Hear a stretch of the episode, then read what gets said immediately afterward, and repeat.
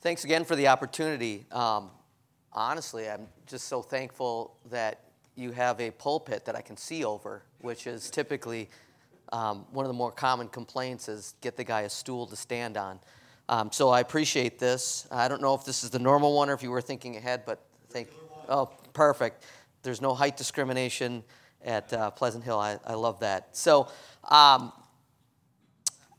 interestingly enough, I've had the same experience. One of the things about being a coach is it is kind of humbling in the sense that you can teach someone something for four years and for whatever reason it doesn't stick. And I've had coaches come in, and again, you had that different voice, and they come in and they'll say the exact same thing that I said, they'll say it a different way, and then all of a sudden it sticks. And I, remember one of my athletes coming up and saying, Coach, Coach Fader showed me this thing. I'm going to be using this. And one of my other athletes looked at him and was like, Mark, you idiot. Coach has been showing you that for four years. He's like, Really? And in the end, you realize you got to take your ego out of it because in the end, it's really important that they just learn. And it doesn't make a difference if it comes from me or for someone else. And so I appreciate your opening words. Now, I am going to, um, the theme of this, uh, and it's one of the things that, I, I, that I've been doing at wrestling camps, but I thought, you know what, this would be probably good for uh, a church as well because a church really is just another form of a team. And uh, with that being said, I, I, wanted to just start us off just to see the responsibilities that we have. And we, uh, we started with this in Galatians uh, 6, 1 and 2, and I just wanted to reinforce that. So let me read Galatians 6, 1 and 2 again. Brothers, suppose someone is caught doing something wrong. You who have the Spirit should set him right, but in a spirit of humility, keeping an eye on yourselves so that you won't be tempted to. Bear one another's burdens. In this way, you will be fulfilling the Torah's true meaning, which the Messiah upholds. I'm going to stop right there because that right there is the essence of what I'm about to read. Uh, there was a, a, football coach years ago that wrote, wrote this thing called Hold the Rope, and I made, a, I made some changes on it to make it a wrestling thing. But it's called Hold the Rope. Every year, a wrestling team wins the world championship. And again, you can throw in church if you want to, whatever organization, could be the business that you're with, it could be your family. A family is just another form of a team. Every year, a college wrestling team wins an NCAA title. Every year, the best high school team wins a state crown. All these teams have one thing in common. No matter how tough it became throughout their season, they did one thing they held the rope. What is holding the rope? Imagine that you are hanging from the edge of a cliff with a drop of 20,000 feet. The only thing between you and a fall to your death is a rope with the person of your choice on the other end. Who do you know that has the guts to pull you to safety? Who do you know that is going to hold the rope? Who do you know that is going to let the rope burn their hand and not let go? How many people that you know are going to withstand the burning pain and watch the blood drip from their hands for you? If you can name two people, that's not good enough because those two people might not be around. The next time your team is together, and for us in church, that's every Sunday Look around and ask yourself who could I trust to hold the rope? Who's going to let their hands bleed for me? When you can look at every member on your team and say to yourself that they all would hold the rope, you are destined to win a lot. You see, the team that holds the rope when the going get tough are winners. When you are down by four points with only 30 seconds to go, don't give up. Yell at your teammates to hold the rope. Let it burn don't let go. Every year there are winners and losers in all sports, and every year the winners hold the rope. You don't have to be the best to win. If you play with poise and do what your coaches ask of you, and most all, hold the rope, you will be successful. No matter what sport you play, no matter what organization, no matter where you go to church, you have to make a commitment to your team. If you are supposed to run three times per week, do it. If you have to lift three times per week, don't miss. Once you start letting up at practice or start missing your workouts, you've killed the team because you didn't hold the rope. Don't let your team down. You've got to hold the rope. What I find so interesting about this is it started with look around. Who can you trust to hold the rope? And I read this to my team every year at the beginning of the year. And the reason that I do that is I want them to, number one, hold the rope. I want them to be people that their teammates can rely on because, contrary to popular belief, wrestling is often looked at an individual sport, but you go nowhere as an individual in the sport of wrestling. You need workout partners. You need people that are going to challenge you. You need people that you can beat up, and you need people that can beat you up. That's part of the process. You need a team as a wrestler. And so I read this to them to let them understand the value of the team. Now, listen, we don't all need to look like wrestlers or Greek gods. This isn't just about physically holding the rope. This is about our character. And we use that word a lot. Proverbs 27 17 talks about it. As iron sharpens iron, so a person sharpens the character of his friend. The world uses that verse because we know that if you've got two people and they both do this, that they're going to sharpen each other and they're going to get better through the process, and that's awesome but it talks about the character of an individual. And even in the church, for whatever reason, we don't define it. And so I've made it a point, and my definition of character is who you are physically, intellectually, emotionally, and spiritually. And when I speak to secular groups, I'll substitute in morality for spirituality because they don't want to hear about God or Christ. But we can still give them the same message and sneak Jesus in. And I'm really good at that. Little people are sneaky and I will sneak that message in, even talking to a secular group. So, there me, bear one another's burdens is what we, we found in Galatians 6 there in that second verse. There may be a time that you need to bear somebody's burden physically. But they need to, be, they need to bear your burden intellectually. They, need to, they may need to hold the rope for you emotionally. I've seen wrestlers, again, looking like Greek gods in a singlet, and they step out on that mat and they crumble, crumble emotionally, or they need help in the classroom because they just don't get that math question. And so we have to hold the rope. And I'm not sure where you're strong and where other people in this church are weak. I don't know that dynamic, and sometimes I found that it switches. One day I'm really strong in this one area, then all of a sudden, a month later, I'm struggling at the same thing I just walked along somebody else with. So I held the rope for them in that one period of time. And then a month later, a year later, they're holding the rope for me in that very same thing. And again, I don't know what sin is going to necessarily attack you, but I just know this. We need to hold the rope for each other. Some people are going to struggle. And at various times in their life, they're going to need you to step in and hold the rope. And you've got to give that effort. You've got to give that almost, uh, what I'm going to say is a Christ like effort to hold that rope because he's our example. Now, we can't be Christ, but we can be Christ like. In fact, Paul talks about the amount of effort that we need to make in Philippians 3. And I'm going to read that passage. It's Philippians 3 12 through 17. It says, It is not that I have already obtained it or already reached the goal. No, I keep pursuing it in the hope of taking hold of that for which the Messiah Yeshua, that's Jesus Christ, took hold of me. Brothers, I, for my part, do not think of myself as having yet gotten hold of it, but one thing I do, forgetting what is behind and straining forward to what lies ahead. That word straining, a lot of times, is dangerous. Athletes don't want to hear about strain. Because a lot of times strain is associated with I strained a muscle, I strained a joint, I strained a ligament, I'm in trouble, I'm not going to be able to compete. But Paul here, when he talks about straining, is talking about exerting yourself to the utmost. Paul says, exert strain towards it, strain towards being like Christ. That's exerting yourself to the utmost. And think about it who has held the rope? Who has held, who has let his hands bleed for us in a way see, listen, we can hold the rope for people physically. We can hold the rope for people emotionally. We can hold the rope for people intellectually.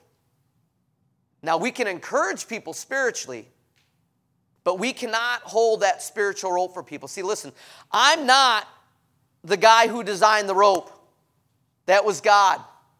And I'm not the person holding the rope, That's Christ. I'm just a guy telling you that there is a rope of salvation, and it is being held by the only person that could ever hold it the spotless Lamb, Jesus Christ, our Lord and Savior.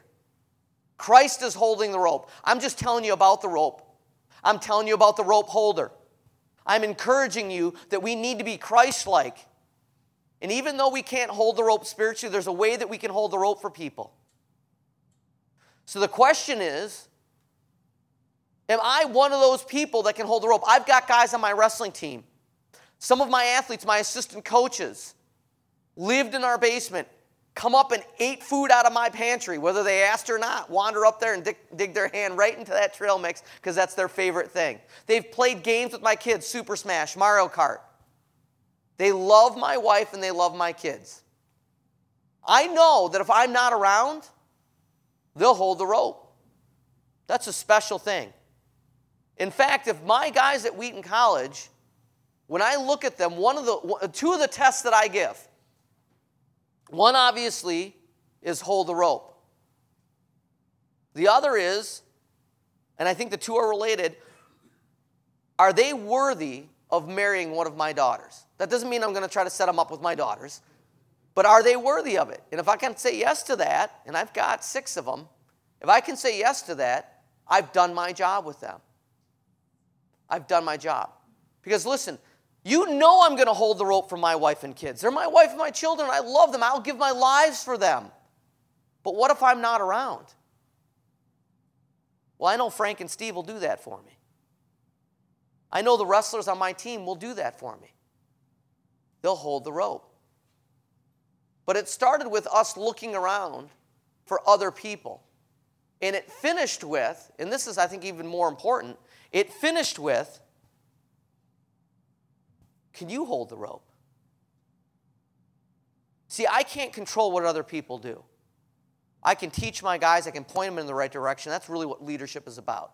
It's not so much pushing and pulling, there's a little bit of that when you're dealing with younger people. But most of real good leadership is just walking alongside of people and pointing them in the right direction. And they have to make their own decisions. But what I'm trying to get across right now is are we going to strain? Jim Grunwald, talking to myself right now, are you going to hold the rope? Are you going to let your hands burn? Are you going to let your hands bleed for the community that God has given you? And there's a lot of different places where I need to hold the rope. I got to hold it at home. I got to hold it at work. I'm holding it this morning. Pastor Scott reached out to me. We talked years ago in a church very similar. In fact, I was reminiscing about Marquette Missionary Church up in Michigan. I filled the pulpit once a week because they were going through a, uh, once a month, sometimes twice because they were they were going through a pastor transition. I needed to hold the rope there, and it was just me once a, once a month, sometimes twice a month. If you had those five five week uh, months, would you hold the rope for that congregation? And sometimes it's a different hat or different shoes that I wear holding that rope. Again, I don't know what it is for you. But for me, I know when I'm in a situation that this is a hold the rope day. I got somebody struggling. This is a hold the rope day. And so, my challenge to you is yeah, we can look at other people in our organization and say, are they going to hold the rope for me? But I think it starts with us. Because I read in that Galatians passage it said, Bear you one another's burdens. So I'm not sure where this guy got that hold the rope thing. There's, there's truth out there. And some guys somewhere thought they were rather clever writing this hold the rope thing, but you know where it started first? God's word. Because in Galatians 6 2, it said, hold the rope. Now I've given you how to hold the rope, the effort that we needed to strain Exert yourself to the utmost. The attitude as we held the rope. Well, it goes right back to our, our example, who is Christ.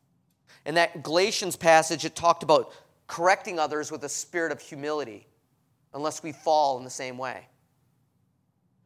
There's other verses that talk about, in fact, uh, Romans 12 talks about the same thing. So I'm going to just jump over to Romans 12 because in Romans 12, 3, it says essentially the same thing. And I like the fact that the consistent you see, you see in Paul's writing. In Romans 12, 3, it says, For I am telling every single one of you through the grace that has been given to me not to have exaggerated ideas about your own importance.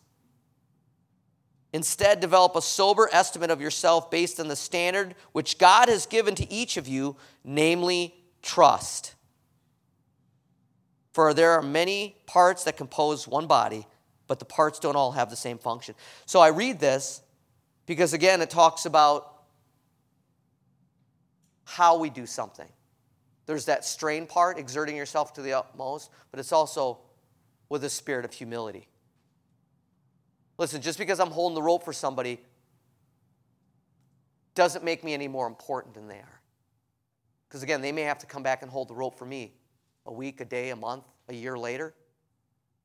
I've seen people give marital advice and then 10 years later be struggling in their marriage.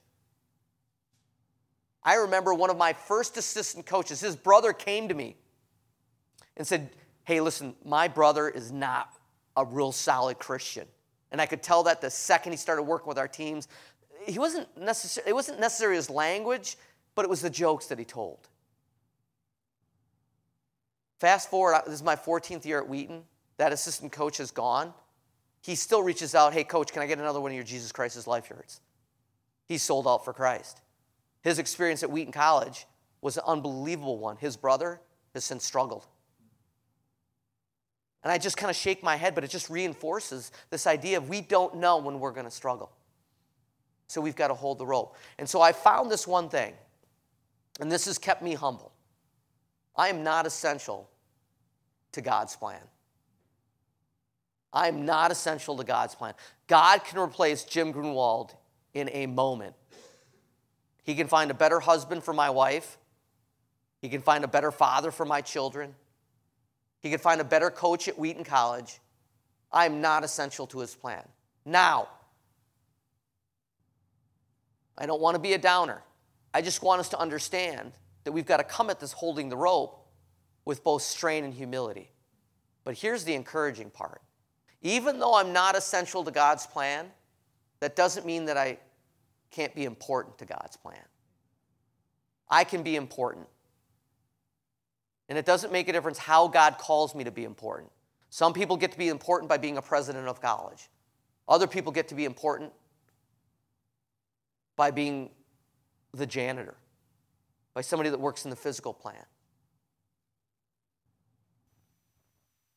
There's an importance, and in fact, scripture, we could go on, it's a whole nother message, but we can go, talk about how some parts of the body don't want to be a part of the body and they think they can go their own way, and that's just not true. Because as pretty as eyes are, they need feet to give them the power to get someplace. Sometimes God's going to call us to be the pretty parts of the body, and sometimes He's going to call us, but we still got to hold the rope.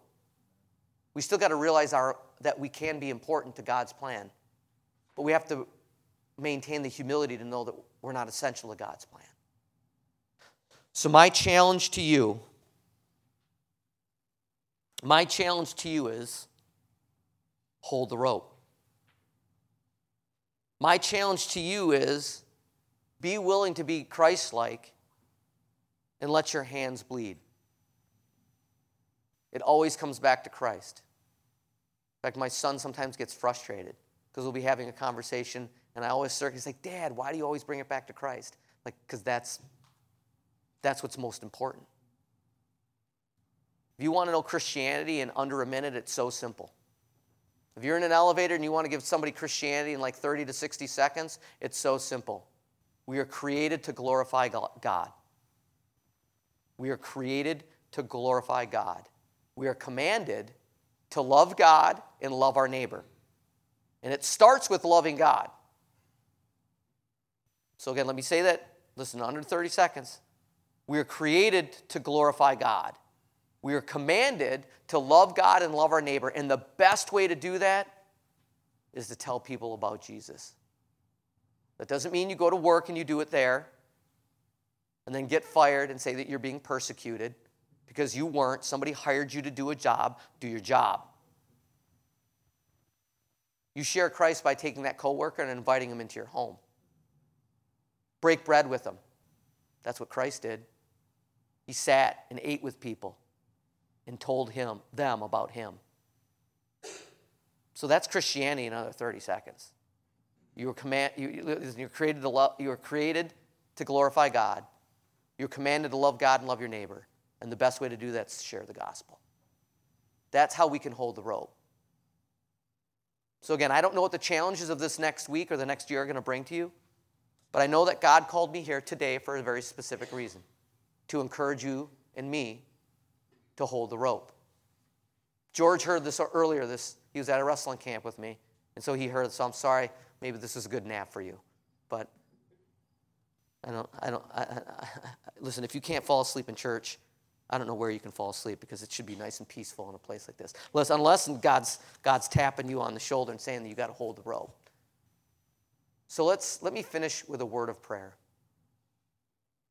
Because I know you start speaking after 20 minutes and people will start falling asleep. So let me finish with a word of prayer and just ask God to help us uh, hold the rope. And then we're going to take communion. And what an example that we have in Christ of holding the rope, letting his hands bleed. Father in heaven, you are awesome. Lord, let me start off by just t- saying about how awesome you are.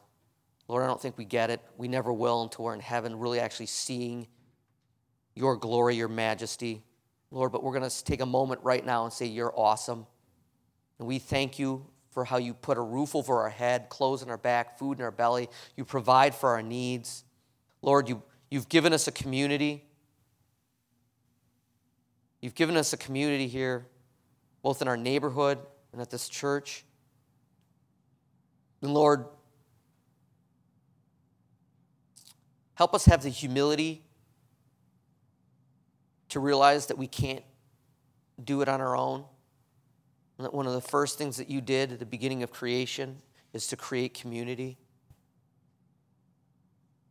That we're supposed to bear one another's burdens. We're supposed to keep an eye on one another, not in a superior, judgmental way, but in a loving, Christ like way.